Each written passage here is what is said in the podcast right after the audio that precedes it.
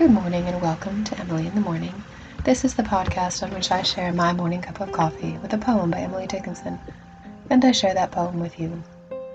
Today we have the one that begins Nobody knows this little rose. Nobody knows this little rose, it might a pilgrim be. Did I not take it from the ways and lift it up to thee? Only a bee will miss it, only a butterfly, hastening from a far journey on its breast to lie. Only a bird will wonder, only a breeze will sigh. Ah, little rose, how easy for such as thee to die. So that's the whole thing. It's written in one stanza.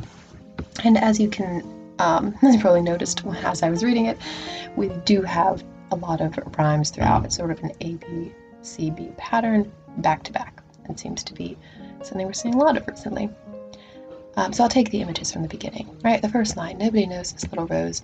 So it's a nice little rhyme within the line, um, but the main point is that no one, none of the human people who are around really understand this rose, or none of them know it, right? Nobody knows where it's coming from, nobody knows where it's going to. You can see this rose is sort of got this alone feeling then she says, it might a pilgrim be.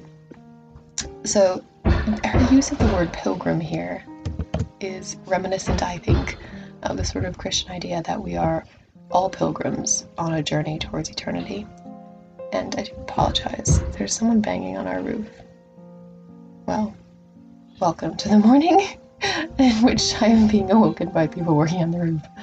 Okay, sorry. Back to Dickinson. Um, Right. So she says, Did I not take it from the ways and lift it up to thee? So it's unclear who she's given the rose to, but it seems, I don't know, I like to think it's a sort of a addressing the divine here, right? She's is using thee, I know it's to rhyme with be, but it also is the traditional way to make language more formal. Um, and she's lifting it up, right? That's another way that we've talked about pilgrims, we've entered this sort of religious language. And so when she's lifting something up, it's almost a sort of sense of praise, sense of worship.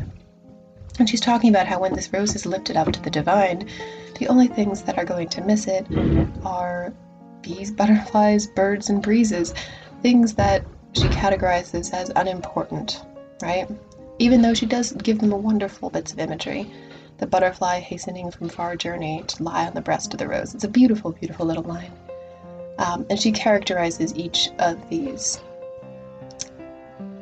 things or animals or whatever it is that will miss the rose with a, a, verb to categorize the way they will feel about it, right? The birds will wonder, the breeze will sigh. So it's, it's a lovely touch.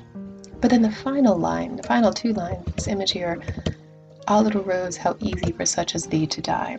It almost sounds as though Dickinson is envious, right? Because the rose being a true pilgrim doesn't really leave anyone behind. You lose the birds and the breezes, they will wander, right? But it doesn't seem as though any of these things that are going to miss the rose are going to do so in extreme grief. It's not like human death at all.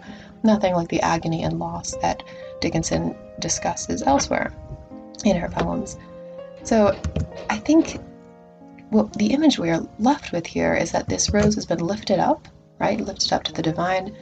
And it's a sort of natural passing. It's easy for the rose to, to pass away. And the implication is unlike unlike people.